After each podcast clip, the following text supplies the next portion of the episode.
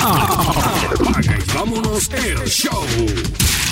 Un saludo a todos los que están escuchando el podcast de Apaga y vámonos el show, el que usted ha hecho, su podcast de entretenimiento deportivo favorito con los comentaristas más económicos de la web. José Raúl Torres, Antonio Toñito Cruz, Luis Vázquez Morales de Pasión por el Deporte, Ángel Dante Méndez, el autoproclamado gurú del grupo y este que les habla, Paco Lozada. Bienvenidos a otra edición de Apaga y vámonos el show edición podcast, agradeciéndole por su sintonía semana tras semana. Por ahí está Toñito Cruz y José Raúl Torres. Saludos muchachos. Saludos Paco, saludos a Toño, saludos a los muchachos. Espero que, bueno, no sé Dante, Dante como que se ha perdido en el día de hoy. Muchachos. Eh, no sé si, si aparezca. Al igual que Luisito, Luisito lleva como dos días que no aparece. Así que nada, eh, vamos a seguir hablando de baloncesto que está bien interesante. Saludos Toño. El subcampeón Toñito Cruz. El casi casi el eterno casi casi ganador, así me dicen. El salado. Saludos muchachos, saludos, saludos, saludos, saludos. Buenas noches. Estamos, estamos contentos, estamos contentos. Yo le dije a ustedes que después que no ganara ni, ni, ni Nueva Orleans, ni, Nueva Inglaterra, ni Dallas, somos felices con eso, olvídese de eso. Nosotros llegamos y ellos no. Eh, rápido salieron los fanáticos de los eliminados a tirar fango, pero como ellos no llegaron, pues yo no le hice ni caso. Estamos en, estamos en victoria. Saludo a toda la gente que siempre nos escuchan semana tras semana y que descargan el podcast, lo han convertido en su podcast de deportes número uno en Puerto Rico. Apague y vámonos el show. Espérate de seguir con Paco, Toño. Eh, la verdad que con solamente ver el equipo tuyo en el Super Bowl, yo creo que, que eso ya, eso para, para, ¿verdad? para uno como fanático es, sentir que, que, ganaste, eh, ¿verdad? Que lo ganaste casi todo, porque ¿cuántas personas ven ese día ese Super Bowl y cuántas personas están, ¿verdad? Eh, al tanto de lo, de lo que está pasando ese día. ¿Cuánta gente espera ese día? Y ver, aunque sea de tipo gane o pierda, en ese día eh, es grande. Y, y nosotros Paco, Paco y yo llevamos ya prácticamente 10 años que no podemos ver al equipo nosotros ni tan siquiera ese día, el día del Super Bowl. Y hablando de... y, y, después con el formato, Paco, disculpa, después con el formato que es, que esto es una victoria y, y arranca para casa, o sea, las probabilidades de que los equipos lleguen son bien bajitas y, y ver tu equipo con la temporada que tuvo cuando nadie nadie lo daba, eh, son novatos, esa, esa línea defensiva, esa, línea ofensiva son novatos y esa combinación de novatos y, veteranos este, resultó, tuvimos el juego en las manos, pero cosas, cosas, cosas que son parte del juego, este, decisiones de los árbitros, decisiones del cuerpo técnico. De los árbitros, ah. Eh, eh, decisiones pues, son parte del juego, los árbitros son parte del juego. Que me molesta cuando deciden las cosas, pero son parte del juego y la decisión del dirigente de cambiar el, el running game que, que está dando mucho problema a esa línea de ofensiva defensiva de, de Kansas City decidió cambiar más a un, juego de, de, por aéreo y ahí giró todo el juego. Ahí permitieron que Mahomes eh, diera su espectáculo. Pero nada estamos contentos estamos contentos. Y le voy a mandar un saludo a Dante Méndez porque es un eliminado. Le voy a mandar un saludo al cuñado de, y mi amigo Eduardo Maldonado, que es de, los Cowboys, eliminado también.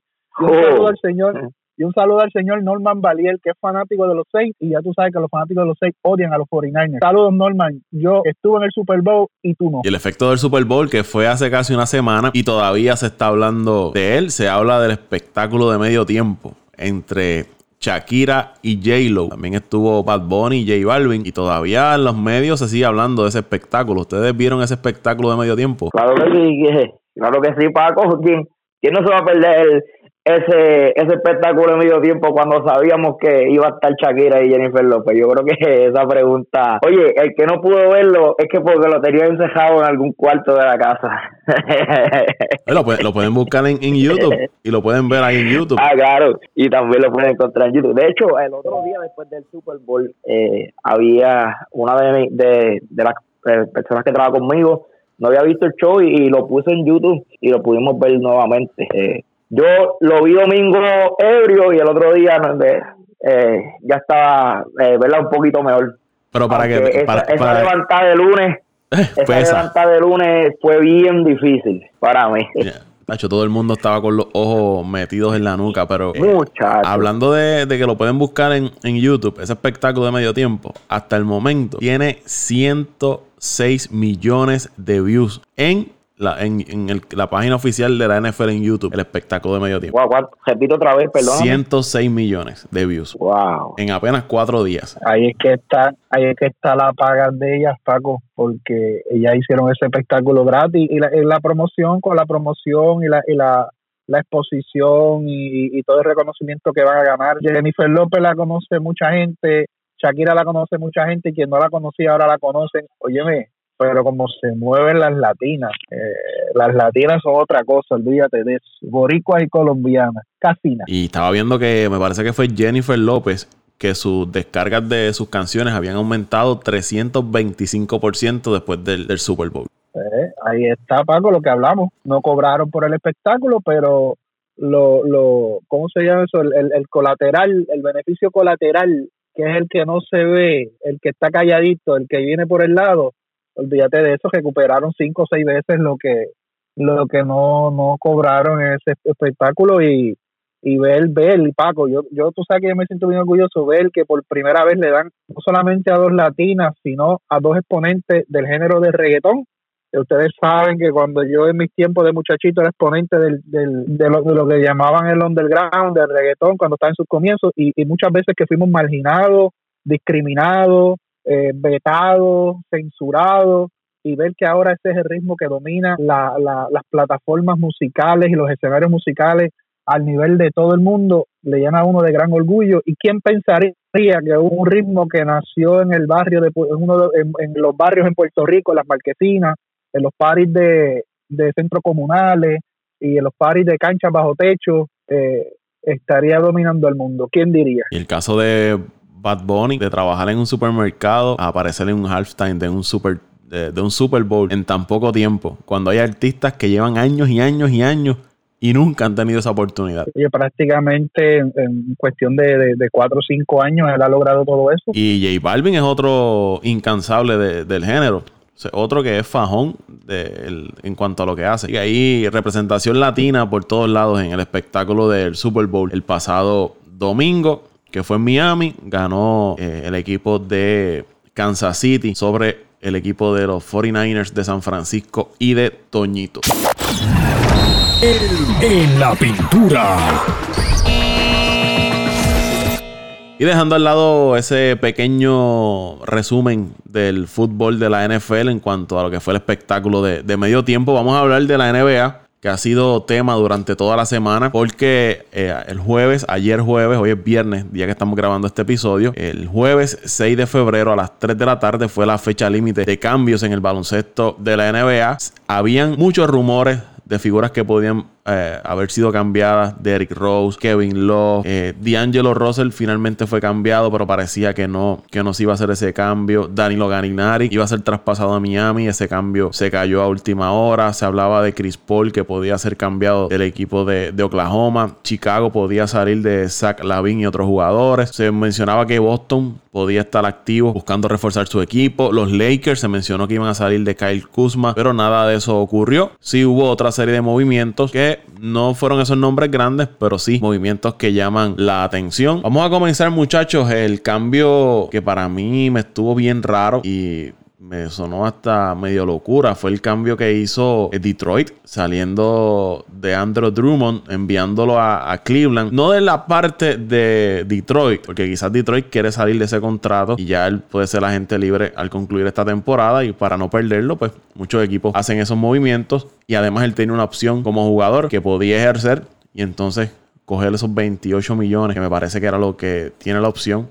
Lo envían a Cleveland, pero lo que me sorprende es Cleveland aceptando ese contrato, aceptando ese jugador, cuando Cleveland es uno de los peores de la liga. Tienen a Tristan Thompson, tienen a Kevin Love, dos jugadores que están locos por salir de, Cleveland. Ahora tienes un Drummond que cuando se enteró del cambio salió a hablar en las redes sociales, obviamente diciendo que estaba molesto, diciendo que en la NBA no hay lealtad, eh, que lo dio todo para esa franquicia de Detroit y miren cómo les pagan. Te crea este ambiente con esos jugadores nuevos de que ahora tiene otra figura más que no quiere jugar eh, en esa franquicia. Y podemos mirar también en el caso de, de, Drummond, que es un jugador que pone números, líder en rebotes, se puede anotar 15 a 20 puntos y quizás un poco más todas las noches. Pero es un jugador que quizás está overrated en cuanto a sus estadísticas. Y vemos como Detroit dice: Pues mira, estoy perdiendo 20 puntos, 15 rebotes, mándala allá a Cleveland y olvídate de, resto. Entonces lo que cogen es un turno de segunda ronda del 2023. Eh, Brandon Knight y John Henson, que son jugadores que no son, no son grandes nombres. Posiblemente se acabe la temporada y queden libres. Creo que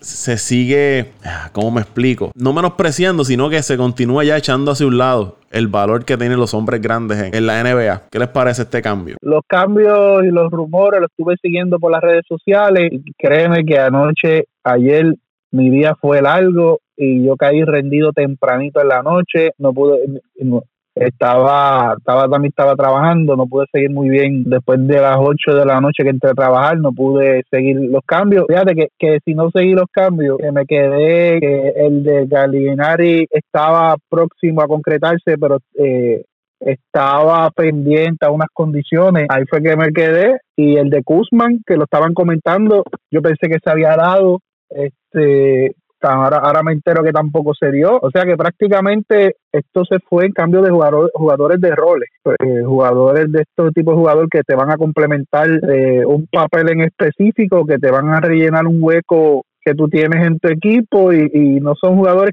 que no es que no vayan a crear el impacto que, crearía un hombre grande, una superestrella, pero son jugadores que vienen a resolverte una tarea en específico no son jugadores que te van a, crear un impacto grande desde el momento. Así que sorpresa, Paco, sorpresa. Tanto que se rumoraba, tanta expectativa que se creó en la semana. Y si no me equivoco, Paco, yo creo que el año pasado pasó algo igual, ¿verdad? Muchos rumores, muchos rumores, que si fulano para aquí, que si fulano para allá, que si cambios, que si esto, que si aquello, que si lo otro. Y si no me equivoco, el año pasado pasó lo mismo. Se quedó todo en expectativa. Lo que sí me sorprendió fue que la plantilla de, de, los hits eh, de, de, Miami, que habíamos hablado de que se quedara igual, pues por, por, por lo que representaba una, una, una plantilla joven, una plantilla que venía en, mejoría eh, rápida a, un paso acelerado y, pues hicieron cambio, a lo mejor pues vieron que el equipo sí tiene posibilidad de la manera que viene jugando y, que se ha mantenido jugando y, la consistencia que ha tenido toda la temporada y vieron que tiene posibilidades, así que eh, sorpresa, vamos a ver cómo, cómo esto cambia los escenarios. En, en, los equipos y, en las conferencias, Paco. Vamos a ver. A mí me sigue sorprendiendo ese cambio de, Detroit y Cleveland. Todavía no, no entiendo que para qué Cleveland quiere a, a Drummond. José Raúl, ¿Qué te parece ese cambio antes de ir con el de Miami? Paco, siguiendo, siguiendo lo que ustedes acaban de decir, eh, yo no entiendo tampoco. La verdad que no sé cuál es el fin de Cleveland. Eh, eh, como tú dijiste, sí Detroit está tratando de, yo me imagino, hacer un poco de espacio. Ellos ya saben que, esta combinación de Drummond y, Griffin no, no dio resultados. De hecho, yo siempre fui uno de los que, nunca creí en, en, Blake Griffin por el historial de lesiones que tiene. Eh, Blake Griffin, la verdad es que yo no creo que ya pueda superar eh, esa esa carrera y esa verdad esa debilidad que, que, lleva de, de, lesionarse todos los años eh, yo creo que ya ya ellos se dieron cuenta que mira eh, Blake Griffin ya no va para más eh, Drummond eh, aunque aunque Drummond es un buen jugador yo no lo yo no lo clasifico como uno de los de los mejores jugadores de la de y, y de hecho no lo clasifico ni un top 10 ni un top 20 de la liga. Eh, cuando cuando yo yo escojo a este jugador, yo lo escogería como uno de los de los jugadores. Te puedo decir que sí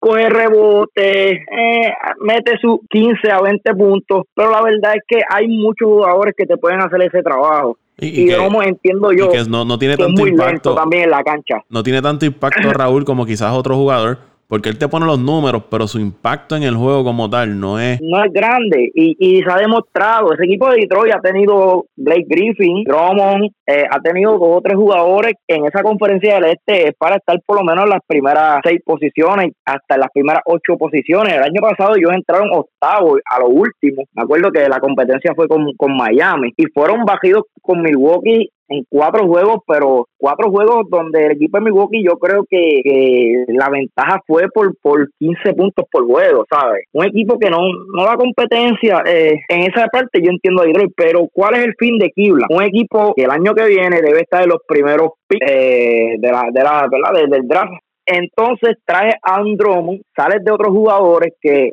maybe en un futuro te pueden ayudar. Todavía tienes la carga de Love que no quiere estar ahí. Drummond tampoco quiere estar ahí. ¿Cuál es el fin? No lo sabemos y, va a ser bien difícil de, entenderlo. Eh, la verdad que, que, que es uno de los cambios más raros que, que, ¿verdad? que ha pasado en, en los últimos años, aunque todavía no has tocado ese tema, pero yo entiendo que también el cambio de Wiggins con Minnesota es un poco también confuso, pero pero eh, voy a dejar que sigas con, con, los, con los otros cambios, Paco. Y, y, antes que siga, antes que siga, eh, yo creo que hay un equipo que, que salió ganando en esto y fue Golden State. Tiene, tiene la oportunidad de, de reestructurar su equipo a gusto y gana con todos los picks que adquirió en esos cambios. Yo entiendo que para mí, por lo que poquito que he visto, ha sido el equipo que, que, pues que, salió ganando porque no, no, no va a ser una, posiblemente el año que viene cuando regresen sus jugadores grandes,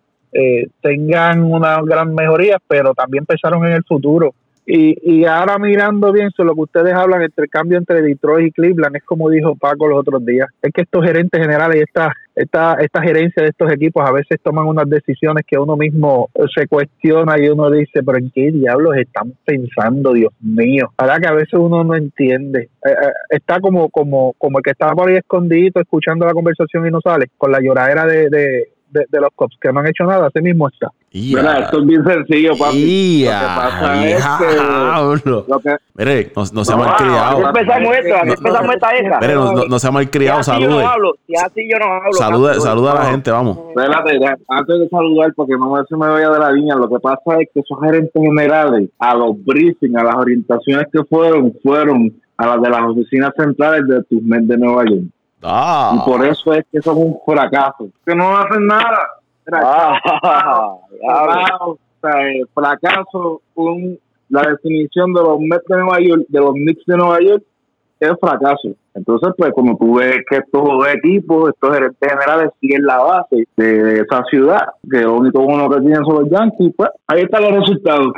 Pero vamos a dar bueno, unos buenos días ya, buenos días a toda esta gente que nos está escuchando en el podcast, otra semanita más. Eh, gracias por el apoyo, contentos. Saludos a todos, saludos a Paco, a Pitín, que estuvimos hablando un ratito ahorita, obviamente estaba en el trabajo, a Toñito. Era un sinvergüenza Toñito y Luisito, si está por ahí, no está por ahí Luisito, pero nah, ese no va a aparecer. Y Rey va a la pelea. Ese no va a aparecer. Dante, rapidito, ¿qué te parece ese cambio de Drummond a, a los Caps. A ver si tú tienes, nos puedes arrojar luz, porque aquí ninguno entiende para qué Cleveland quiere a, Drummond. Este, antes, que pase con, con, Dante, yo creo que tampoco Drummond, no fue interés de ninguno de los equipos que ahora mismo está en, en, en, la carrera del playoff. ¿Por qué, Paco? Porque el baloncesto se ha convertido hoy en día de que tú tienes que ser si eres dominante en el palo, también tienes que ser un tirador que, que hasta obligado a Yanni a, convertirse en un tirador de larga distancia. Y ya los equipos no están buscando eso. O sea, si, por ejemplo, tú pones a un Dromo en un equipo como Boston,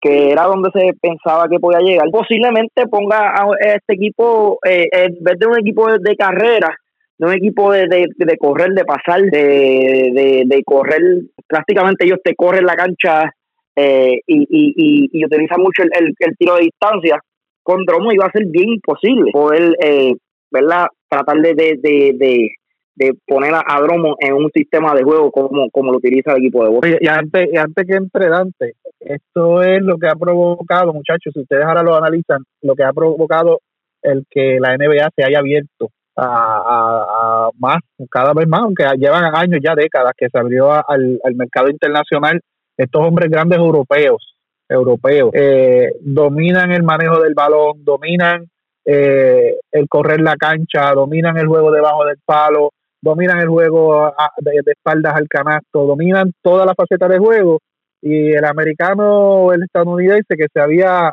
acostumbrado que el hombre grande era para coger rebotes y dar tapones y nada más, pues tiene que cambiar su estilo de juego porque los europeos han obligado a que el baloncesto evolucione y lo hemos visto en los últimos en los últimos años. Quién ganó quién es el campeón mundial España. Y a quién le ganó España ¿me entiendes? O sea que, que el, el, el que estos jugadores europeos hayan llegado a la NBA le ha dado un giro 360 grados a lo que es el rol del, del hombre grande y, y hombre grande hoy en día que no domine más de dos o tres facetas de juego lamentablemente no, no, no tiene cabida en la NBA. Y ahora la nueva movida de Houston, que despre- se desprendió de, de Clint Capela y ahora está jugando con. Yo creo que el jugador más grande en su cuadro regular mide 6'6. Ayer pusieron a, a James Harden a hacer el brinco eh, de- del partido y PJ Tucker estaba jugando en la posición 5, que PJ Tucker lo que juega son lo que Y- mide son como y ya le 6'5. resultó. Y ya le ganaron a los Y ya Lakers. tiene una victoria. que, que pongan ustedes, yo sé que vamos con Dante, pero que Houston llegue hasta abajo y que este sea el año que lleguen hasta la final y de momento ganen el campeonato con esa fórmula de juego. Olvídese de los hombres grandes de la NBA, porque la NBA es una liga que fórmula que da resultado, usted ve todos los equipos después copiando la, la fórmula.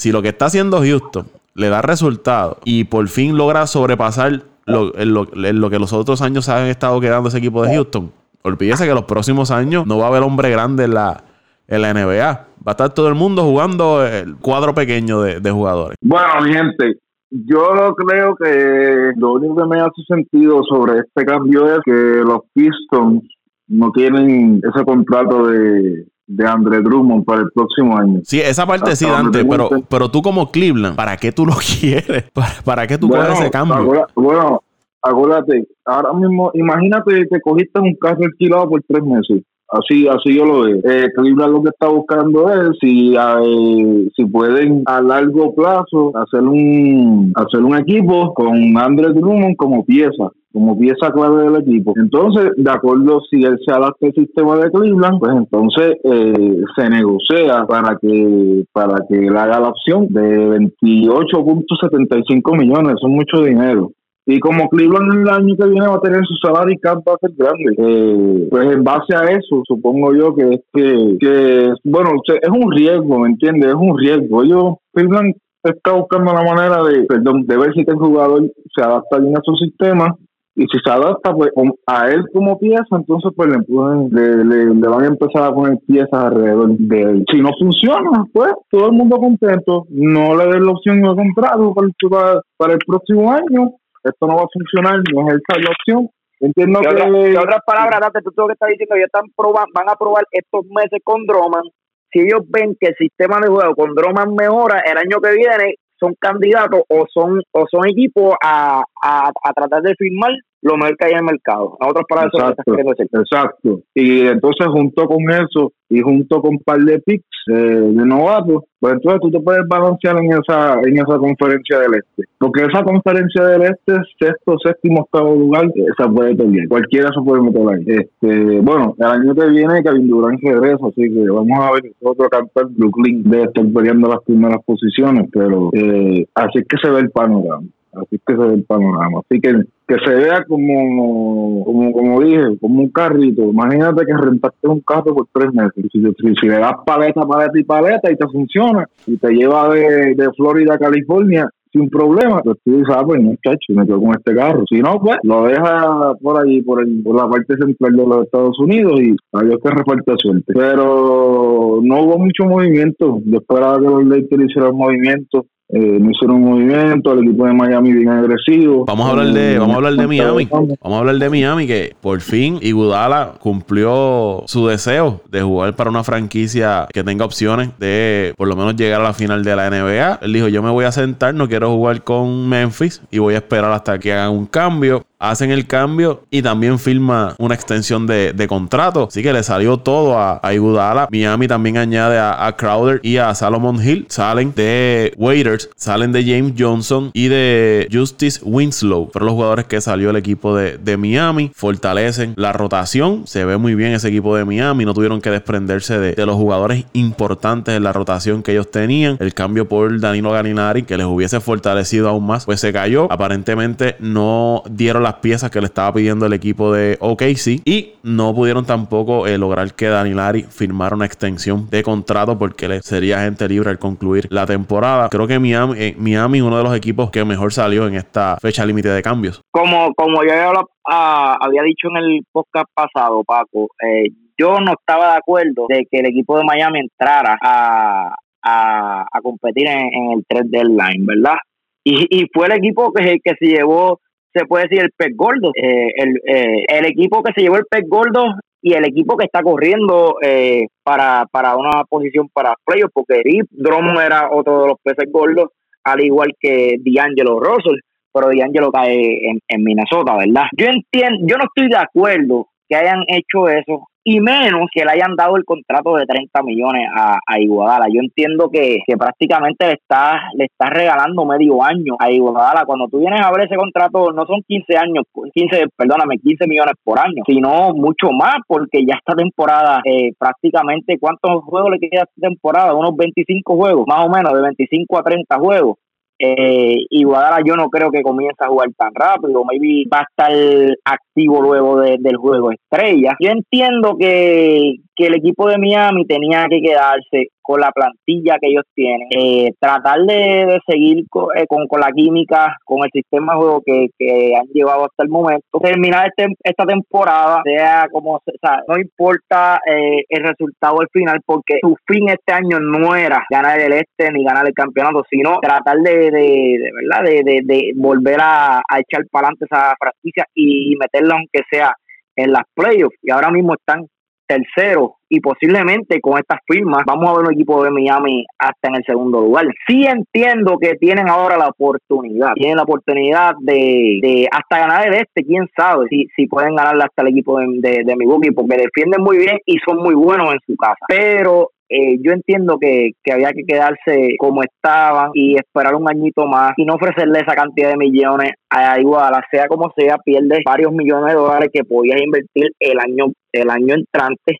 Si el fin de ellos, que puede ser también que el fin de ellos sea, oye, vamos a, vamos a, vamos a adquirir a, Iguala, no solamente por este año, sino para tenerlo seguro el, el próximo año y no, y no esperar a final de temporada y que Iguadala sea firmado por otro equipo. Quién sabe hasta por el mismo, no sé cuál fue Raúl con Golden State, pero quién sabe si otro equipo eh, lo iba a ofrecer mayor cantidad. Y mira, vamos a aprovechar estos 30 millones eh, que lo tenemos ahora y tenemos a Iguala este año. Quién sabe si podemos ganar el, este. Y el año que viene ya tenemos un, un, un jugador de experiencia, un veterano que puede seguir ayudando a esta franquicia. Plus, eh, tiene todavía de resto de dinero para firmar otro jugador. Eh, la ventaja que ellos tienen, José Raúl, en cuanto al dinero, la ah. ventaja que ellos tienen es que ya esta temporada se van a desprender de muchos jugadores que son, como explico, que jugadores van a ser agentes libres y ahora mismo comprometidos, lo que tienen para el, la temporada 2020-2021 serían 82.4 millones de dólares, lo que tienen comprometido hasta el momento para la próxima temporada y para el 2021-2022, dependiendo de lo que hagan ahora en la agencia libre, tendrían solamente 63.8 millones de dólares comprometidos en salarios, que sería el de Jimmy Butler y el de Andre Gudala, Hero con 4 millones y otros jugadores. Adebayo todavía no está en contrato, ¿verdad? Adebayo, eh, según aquí le queda el año que viene, una opción, todavía le quedarían 5.1 millones de dólares y sería gente libre una vez concluya temporada 2020-2021. O sea que la temporada, ahora cuando termine la temporada, ellos estarían liberando unos 50, como 50 millones de dólares en, en, contrato. Ok, bueno, pues si así es el caso, pues sea como sea, tienes ayuda, un tipo que te va a ayudar y, en unas playoffs, si pensamos que el equipo de Miami tenía por lo menos oportunidad de llegar a una final en, el este, que entiendo yo que antes de este cambio tenía la oportunidad, como estamos viendo ahora mismo en la conferencia del este, ¿sabes? Vemos un equipo de Boston que, que puede irse, que Miami puede irse tú a tú. Eh, vemos un equipo de Filadelfia inconsistente. Sabemos que Indiana y Miami son un equipo parejo. Antes de que llegara a Miami, yo yo ponía al equipo de, de, los Heat eh, hasta en la segunda posición, llegando a un, campeonato de conferencia con los Bucks. Hoy día yo entiendo, y no es porque sea mi equipo, entiendo que el equipo de los Bucks, como está jugando y, y la plantilla que tienen, deben ganar la, la conferencia del este. Pero sí no se pueden dormir con este equipo de Miami. Con esta pieza que, que adquirieron eh, les va a ayudar y, y entiendo que no hay otro equipo después de Milwaukee ahora mismo que sea mejor que el equipo de Miami con esta firma. Esperemos que, que Iguadala se mantenga saludable y que venga fuerte el año que viene. Así entiendo yo que, que el cambio fue fue de, ¿verdad? Fue de, fue fue positivo para, para la franquicia. Y no olvidemos a Jay Crowder y a Salomon Hill, que son dos jugadores que te pueden aportar en, en la rotación. Claro, claro, pero yo entiendo que, que lo más que podía hacer, que, puede ser, que podría ser el equipo de, de Miami, es ganarle una conferencia del este. Pero yo no veo este equipo ganándole a, ninguno de los del oeste en una serie final, es, es mi, es mi opinión. Maybe si hubiesen adquirido a Galinari, hubiese sido otro campeón. Bueno, yo estoy medio dudoso, estoy medio dudoso con, con esa adquisición de Iguadala. Eh, sí, es como hizo Raúl, eh, la añade veteranía al equipo de Miami eh, y con Crowder y Salomon Hill eh, también se balancea un poco más el equipo en cuestión de profundidad, eh, con miras al año que viene que ese espacio salarial le va a dar la estabilidad de poder ellos también ir al mercado y, y, y firmar en caso de que eh, quieran mantener su equipo competitivo, pero 30 millones, eh, bueno, como están corriendo el dinero ahora mismo, pues cualquier cosa puede pasar, pero eh, no sé, para mí es mucho dinero. Eh, para Iguadala, pero hay que ver cómo viene, que no estaba jugando. Ocho meses Así fuera. hay, que ver cómo, hay que ver cómo viene también, por eso es que te digo, que estamos hablando de 30 millones por un tipo que ni, o sea, no estaba jugando. Entonces, le estás pagando básicamente eh, le estás pagando básicamente, vamos a, vamos por decirlo así, eh, casi, qué sé yo,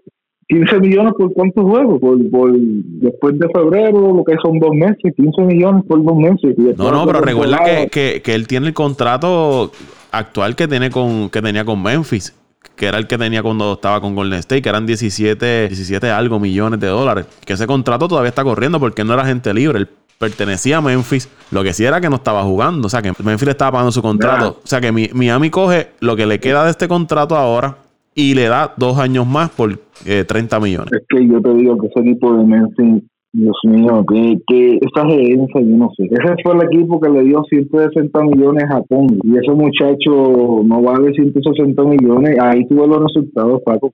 Por eso es que esas franquicias están siempre perdidas, perdidas en el espacio. Mira, le da 160 millones. Y entonces, ¿ves? con el cambio sí que llegó Iguadala a 17.5 millones, ahora Miami le da 30 por 2. Yo entendía que el último año de Iguadala de este año, para ser sincero. Pero todavía estamos viendo a Vin Carter jugando, así que pues todo puede pasar en la NBA. Pero lo que sí yo decirle, yo pues entiendo que José Raúl quiere tapar un poquito ese equipo de Milwaukee. Este equipo de Miami, a mi entender, no tiene, no tienen no, no voy a decir ninguna, porque pues hay que jugar, pero la, la oportunidad con Milwaukee es mínima y la oportunidad con Boston me tiro al charco también puede que sea no tan mínima, pero Boston en seis juegos le puede ganar a este equipo de Miami. ¿Estás seguro de eso? Esto, esto está grabado, recuérdalo. Esto está grabado. ¿Tú estás seguro de lo que tú estás diciendo? Yo no estoy diciendo seguro, estoy, estoy diciendo que ellos no, que la que ellos, aunque hayan hecho este tipo de cambios, yo no los veo con oportunidad ni con Milwaukee ni con Boston, porque este equipo de Boston y este equipo de Milwaukee ya pasaron el año pasado por la experiencia de llegar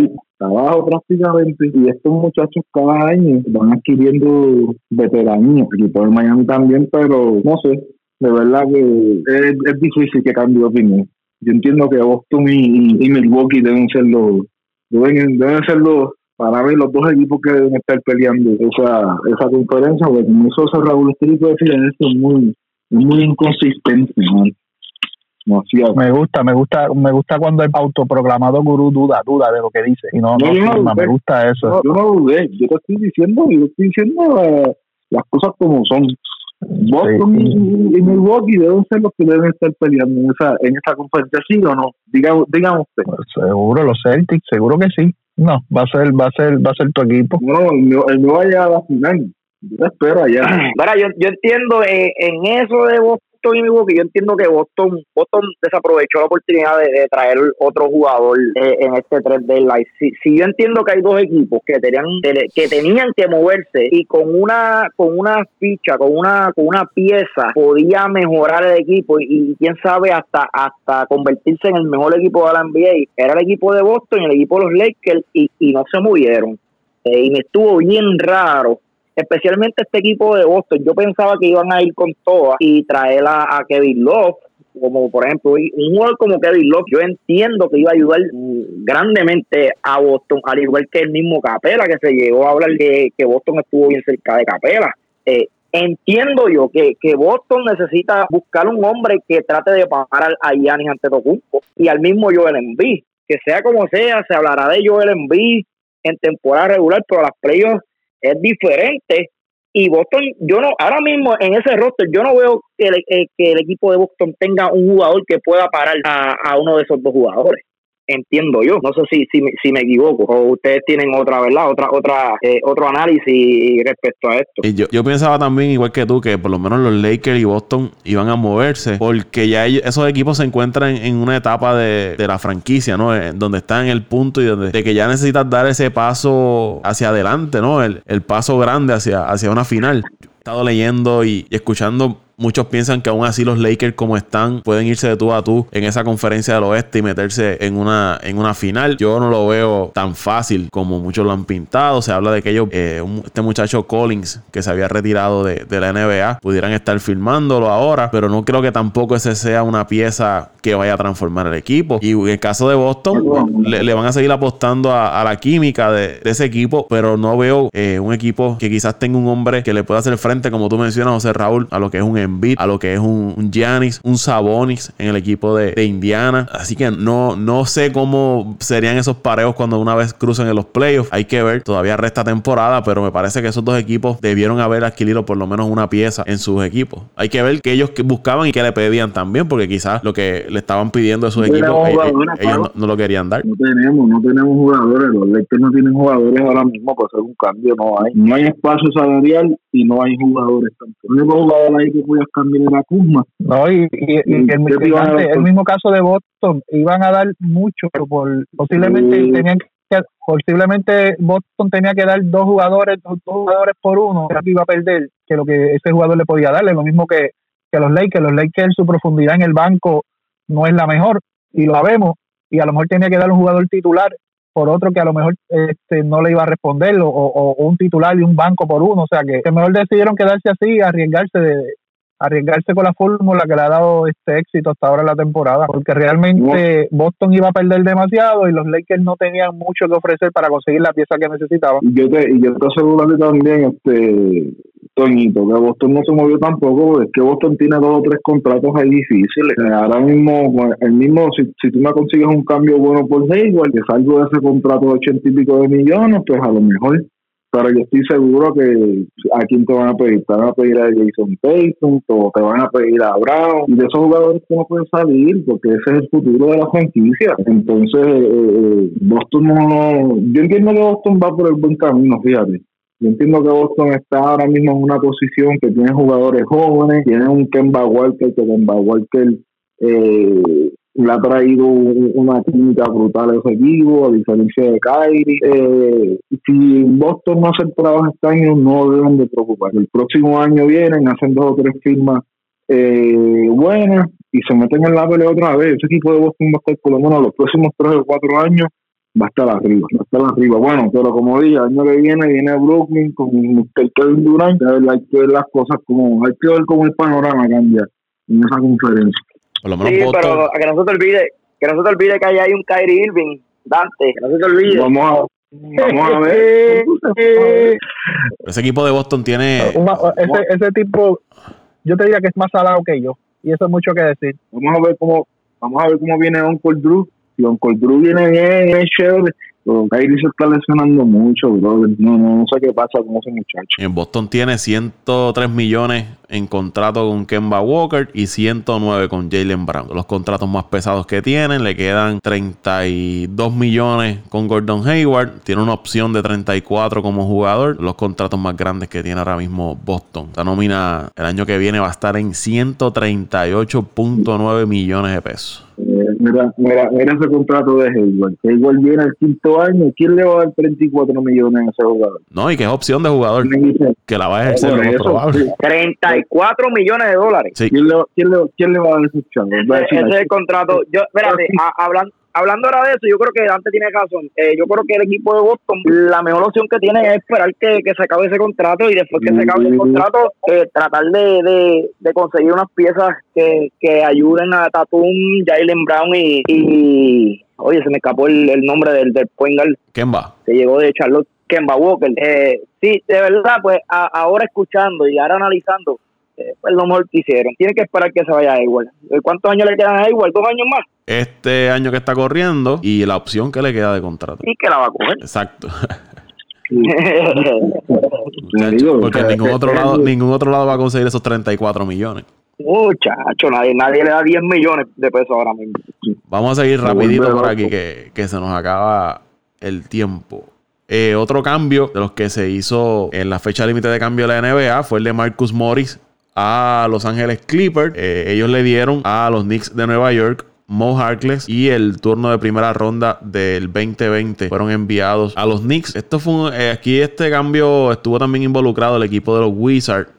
Los Clippers enviaron a Jerome Robinson a los Wizards y adquirieron a Isaiah Thomas pero se espera que Thomas ellos lo dejen libre. Pero la pieza grande en este cambio es Marcus Morris, que llega a la fila de Los Ángeles Clippers. Morris, este jugador que te puede jugar la 4, la 5, mete la bola a distancia, jugador grande, fuerte, que juega con mucha agresividad en la cancha. Es este tipo de jugador agresivo, que le gusta irse del tú a tú en la pintura. Un jugador que, cuando está en cancha da gusto verlo, verlo jugar. A veces esa alta energía hace que se vuelva un poco loco en las decisiones que toma, pero en overall es es un buen jugador. Esta, esta adquisición de los Clippers, ¿ustedes creen que los adelanta un paso más a quizás la final de la NBA, esa final de conferencia? ¿Mejora o se queda igual sus aspiraciones a, a- a la final de la NBA o final de conferencia? Mira, Paco, en este cambio, wow, si vamos a decir talento, el equipo de los Clippers ahora mismo yo creo que es el equipo más talentoso de la NBA y no hay duda alguna. Tiene a Leonard, George, si eran talentosos, ahora con Morris mucho más.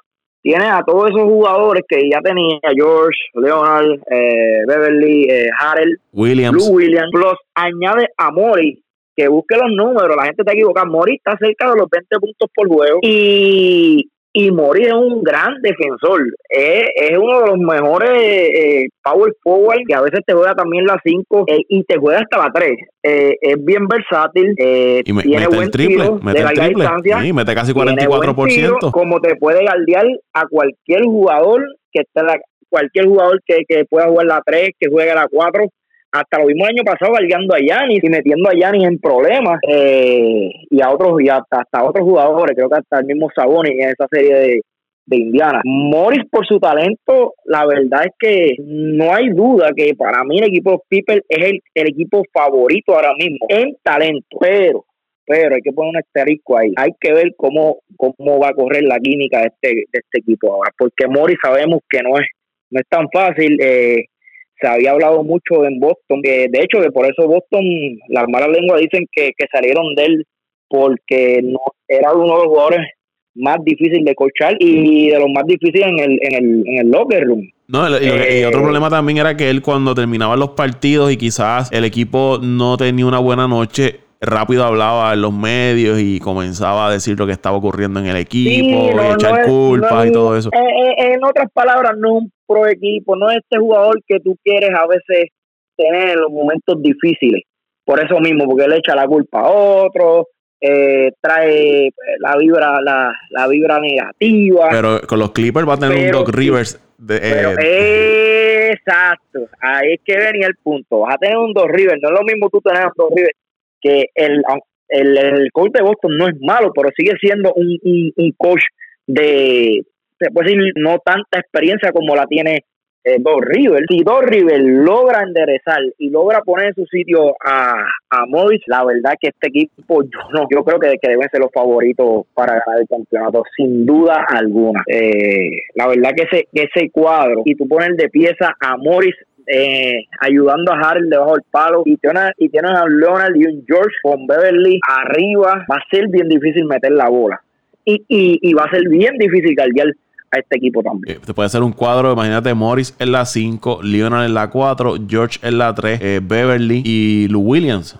Esos cinco a la vez en cancha. También lo que pasa es que Lou Williams entra casi siempre del banco, pero va a llegar un momento que sí, que el cuadro se va a ver así. Entonces, o puedes tener a Harrell, puedes tener a Mori en cancha, por Leonard, Beverly y, George. O puedes darte el, gusto de tener solamente a Morris y, y como tú dices, eh, o solamente a Harrell a uno de los dos y tener los, los demás tiradores como William, como Leonard, George, ¿sabes?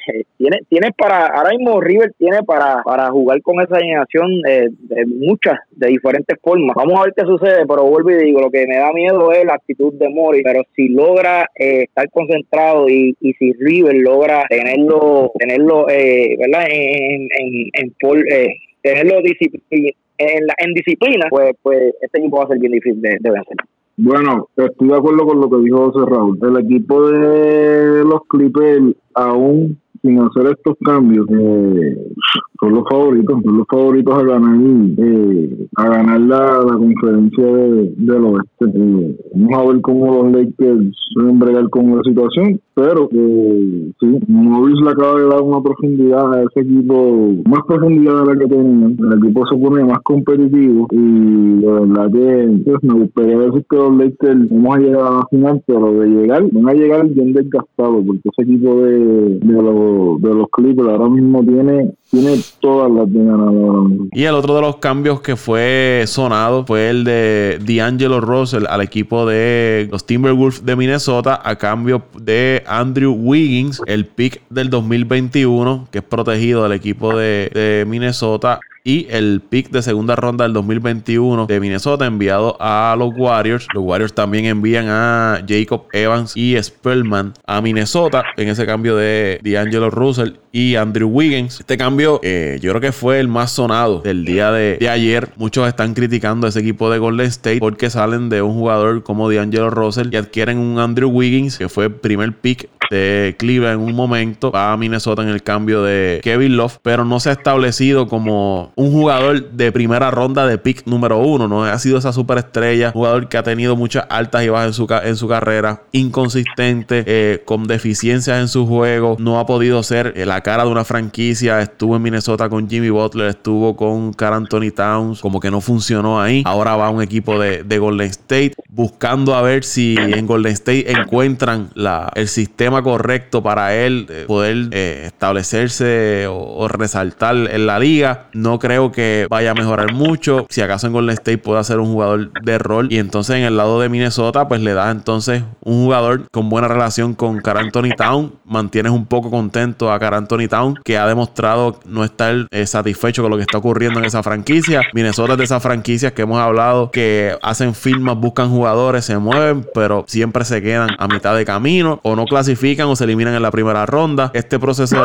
de, reconstrucción en, en Minnesota, pues ahora tiene dos piezas es importante en el caso de, de D'Angelo Russell y un Car Anthony Town. Si lo miramos en el ahora, pues me parece que, Minnesota comenzó bien esa reestructuración. Y otro problema que tiene Wiggins es ese contrato enorme que tiene. Me parece que tiene un contrato de 30 millones de dólares. Que no sé eh, por qué Golden State se arriesga a adquirir ese tipo de jugador por esa cantidad de millones que le quedan en el contrato, pudiendo haber movido a un D'Angelo Russell a otro equipo y obtener algo mejor en, en retorno. No sé, no, este cambio no, no sé porque los picks que cogió Golden State de Minnesota también son picks protegidos. Así que no, no sé cómo, cómo Golden State piensa manejar este asunto. A Wings le quedan 31.3 millones temporada 2021-2022 y 33.3 millones temporada 2020-2022-2023. Ahora mismo tiene uno de 27.2 millones en el 2020 al 2021, 29.2 millones de dólares. Así que aproximadamente le quedan 3 años de contrato y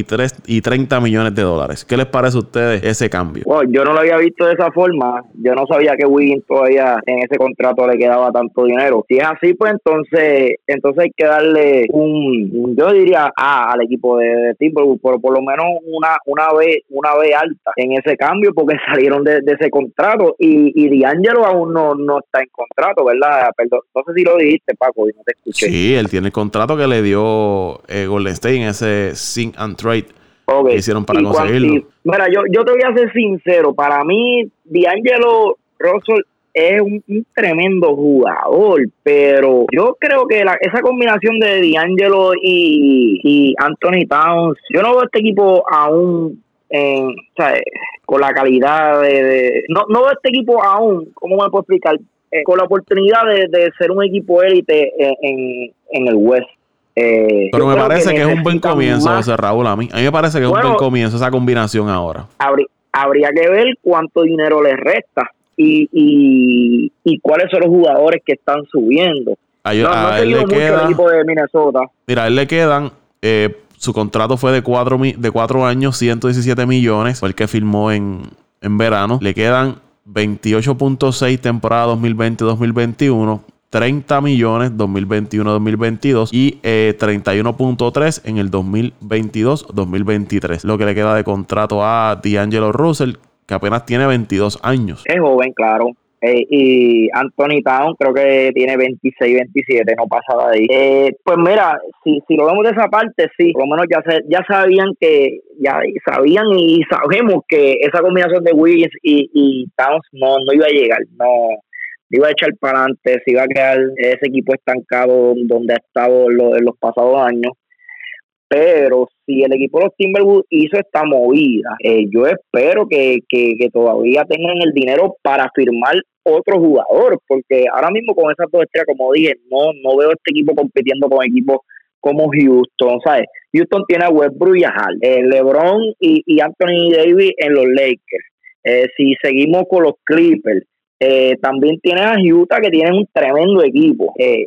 Aún todavía eh, tienes a Dallas con Pozingi y, y, y que todavía estos dúos yo entiendo que son mejor, son mejor equipo y, son mejor, son mejor dupletas que la que es que la dupleta de, de Russell y, y Towns. Entiendo que, que el equipo de los Minnesota tiene que buscar otro jugador o tratar de, de conseguir eh, no sé cómo están ahora mismo en, en la tabla de posiciones, conseguir un buen novato que, que lo ayude. Por ejemplo, el caso de Mora, un jugador que, que, que un rookie que logre explotar el año que viene. Así como único yo veo este equipo con oportunidad. Pero si se quedan estancados con Russell y, y Towns, yo, yo no veo este equipo eh, maybe en la, en la séptima, octava posición, pero no, no veo este equipo los primeros cinco equipos de, de, la, de la conferencia del este. aún. El año que viene ellos tendrían eh, compro- eh, disponible, una vez concluida la temporada, como unos 40 millones, porque tienen 133.1 millones de dólares en contrato esta temporada. Y para la temporada que viene, comprometidos tienen 96 millones de dólares. Y cerca de unos 30, 40 millones tendrían en, presupuesto disponible. Los contratos más grandes es el de Angelo Russell y Carl Town. Y una opción de jugador que tiene James Johnson de 16 millones de dólares. Serían los contratos más altos que tiene ese equipo de, de Minnesota. Pero Paco, al final y al cabo van a terminar en lo mismo. Minnesota siempre termina lo mismo, igual que Sacramento, igual que este, estos equipos, igual que los Knicks de Nueva York, Dios mío, que por más cambios que hagan, por más picks que cojan, siempre terminan siendo equipos perdedores, con, con breves destellos en una que otra temporada. Este, vamos a ver si le funciona, como dice Raulito, vamos a ver si, si, si le funciona para comenzar una buena reestructuración del equipo y conseguir este resultado, pero a mí van a ser más de lo mismo no hay no hay yo creo que ellos desde desde desde que recibieron a Garnett eh, y los mejores años de Garnett yo creo que ese equipo no ha despuntado a ese nivel Bendiciones. Estoy de acuerdo, estoy de acuerdo. Yo he visto, yo he visto equipos de los Timberwolves mucho mejor, mucho mejor que bueno, sin más no estoy equivocado, cuando hubo un tiempo que estaba Jimmy Butler, estaba este Ricky Rubio, estaban todos esos jugadores, o sea, ese equipo de Milwaukee, de Milwaukee, perdón, ese equipo de Minnesota ha tenido equipos buenos. Bueno, do- 2017-2018, ellos tuvieron Jimmy Butler, Carl Anthony Town, eh, Jamal Crawford, eh, Dien, Tab Kison, Derrick Mm. Rose, eh, ¿qué más hubo? Otro jugador, Jeff Tick, estuvo ahí, Andrew Wiggins, eh, Tom Thibodeau era el dirigente y se quedaron en primera ronda de, de las playoffs. Ese año ganaron, me parece, como 40 y casi 50 juegos. No llegaron a los 50, pero ganaron como 45, 45, 48 juegos ganaron ese año. Y de ahí, ya la próxima temporada, se fue todo el mundo. Yo estoy, yo estoy ahí con, con. Eh, eh, algo ahí, ahí, ahí tiene que haber un problema con respecto a la gerencia. eh, porque de verdad que este Andrew Wiggins, yo no lo veo con potencial de ser una superestrella. La, la verdad te lo digo. Eh, no, no se vio, por lo menos yo en lo personal, desde que llegó a la NBA, no se vio con el calibre de superestrella, que de hecho cuando pasó ese cambio por Kevin uno de los primeros que tiró el grito para, para el cielo fui yo, porque yo decía que de ninguna manera ese cambio era parejo. O sea, tú estás dando un jugador que es una superestrella que ya está probado en la liga por un jugador que no ha jugado un partido todavía y que tú no sabes qué impacto va a tener eh, cuando empieza a jugar. Y ahí están los resultados, ahí están los resultados.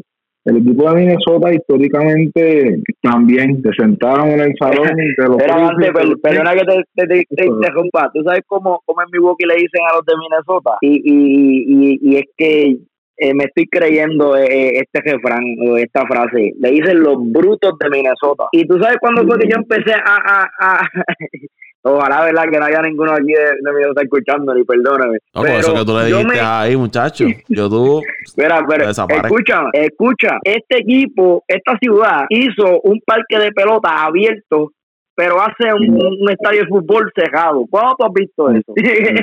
A ese nivel. Sí, sí, sí, sigue con eso antes. No, pero la verdad es que yo he visto equipos, yo he visto más equipos de Minnesota y yo no creo, yo no creo que, aunque yo, si no me equivoco, el Russell es agente libre el próximo año, ¿verdad? D'Angelo. No, no, no, no. Él firmó. No, papi, lo dijeron ahí. ¿Le No. mucho?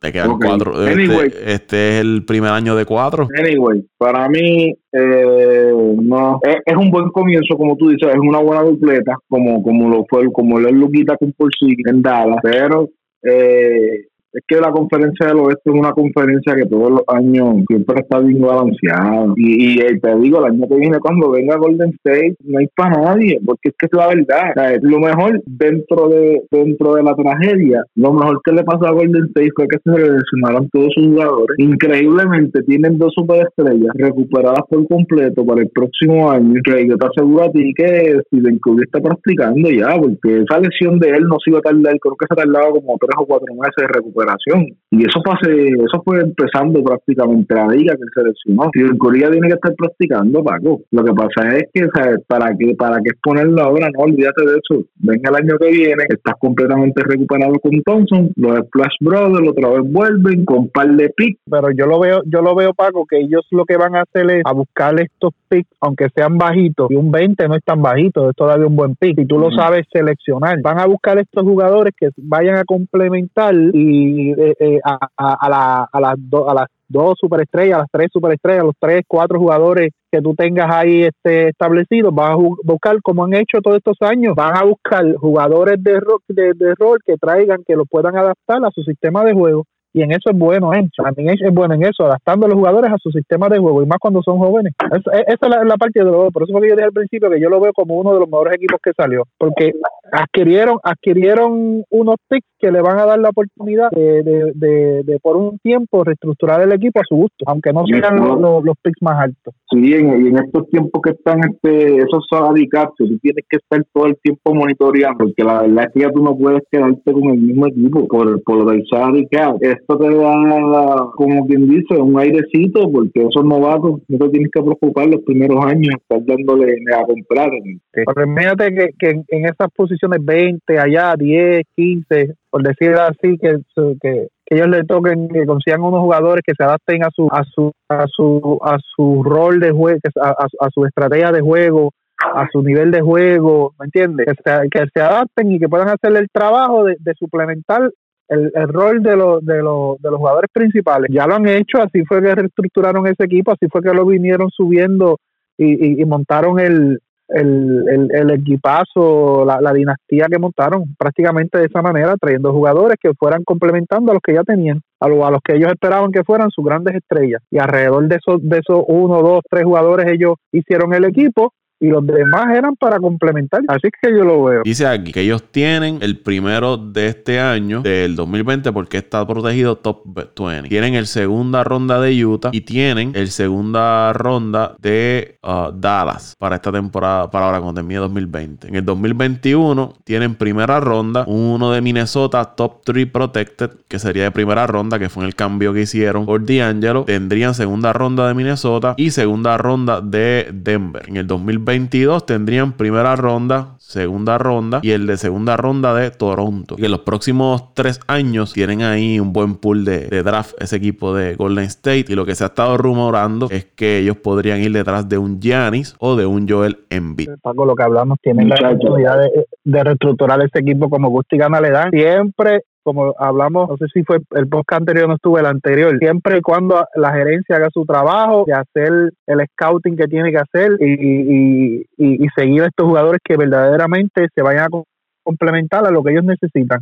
Puede ser puede ser el pick 1 o, o- y, y, y no te puede y no te puede hacer el trabajo en tu equipo. Puede ser el pick número 40 y te hace el trabajo en tu equipo. Todo está que sea ese jugador que tú entiendas y, y el correcto para, para el rol que, que tú quieres que haga en su equipo. Tienen, tienen ahí, tienen, pensaron muy, muy bien en el futuro. Bueno, para terminar, ¿Team LeBron o Team Giannis? Yo me tiro al charco. Yo soy Team LeBron en el juego de estrellas. Giannis dicen que va a ser el próximo gerente general de los Knicks. Muy bueno, como diría Dante, muy buenas. Muy buenas. Qué Yo, no voy a ninguno, yo me voy a, me voy a disfrutar el juego, no olvídate de eso. Pero ustedes vieron, Paulito que pero vieron esos el- roster. el Ustedes- vieron esos, ro- esos roster. El año pasado hizo lo mismo y perdieron. Yanni, Yanni, Yanni se quiere guiar desmayado. Y de hecho, eh, había, había una parte donde él tenía que decidir entre Harden y dos jugadores más, creo. Y él mismo lo dijo en vivo, lo dijo, no, Harden tira mucho, Sí. eh, Harden no pasa la bola. Eh, eso es que quiere tirarlas todas, pero, pero nada, ese día yo yo no creo que pueda ver el juego de estrella porque voy a estar, si Dios permite, dándome un, un, viajecito Team LeBron tiene obviamente LeBron James, Anthony Davis, Leonard, Lucas Doncic, que no va a jugar, entiendo yo, por la lesión, James Harden, Damian Lillard, Ben Simmons, Nicolas Jokic, Jason Tatum, Chris Paul, Russell Westbrook y Demonta Sabonis. Y el Team Giannis tiene a Embiid, Pascal Siakam, Kemba Walker, Trey Young, Chris Middleton, eh, Adebayo, Rudy Gobert, Jimmy Butler, Kyle Lowry, Brandon Ingram y Donovan Mitchell. Definitivamente LeBron cuando se retire va a tener un puesto de gerente general o algo en NBA. Y Giannis Muy bueno, muy bueno. Pues, Gianni va a estar allá. el de los Knicks el de, o el de Sacramento, ¿cuál, cuál de los dos? Hay muchos gerentes generales malos en la NBA. El mismo Magic Johnson fue malo. o para En Cleveland. Minnesota también. En Minnesota, pues ir a Minnesota. A Chicago, lo podemos llevar a Chicago también si quiere. Bien.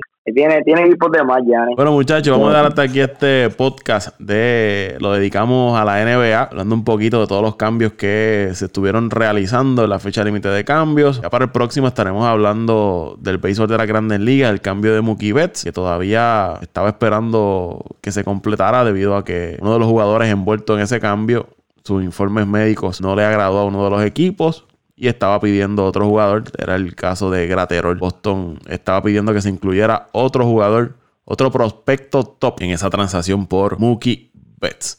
Bueno, redes sociales, ¿dónde lo siguen? Eh, a mí me consiguen Antonio Cruz 528, arroba Antonio Cruz 528 en Twitter. OCR Torres Santiago Facebook. Ah, wow, como siempre, arroba, arroba Pito Torres 821. Twitter.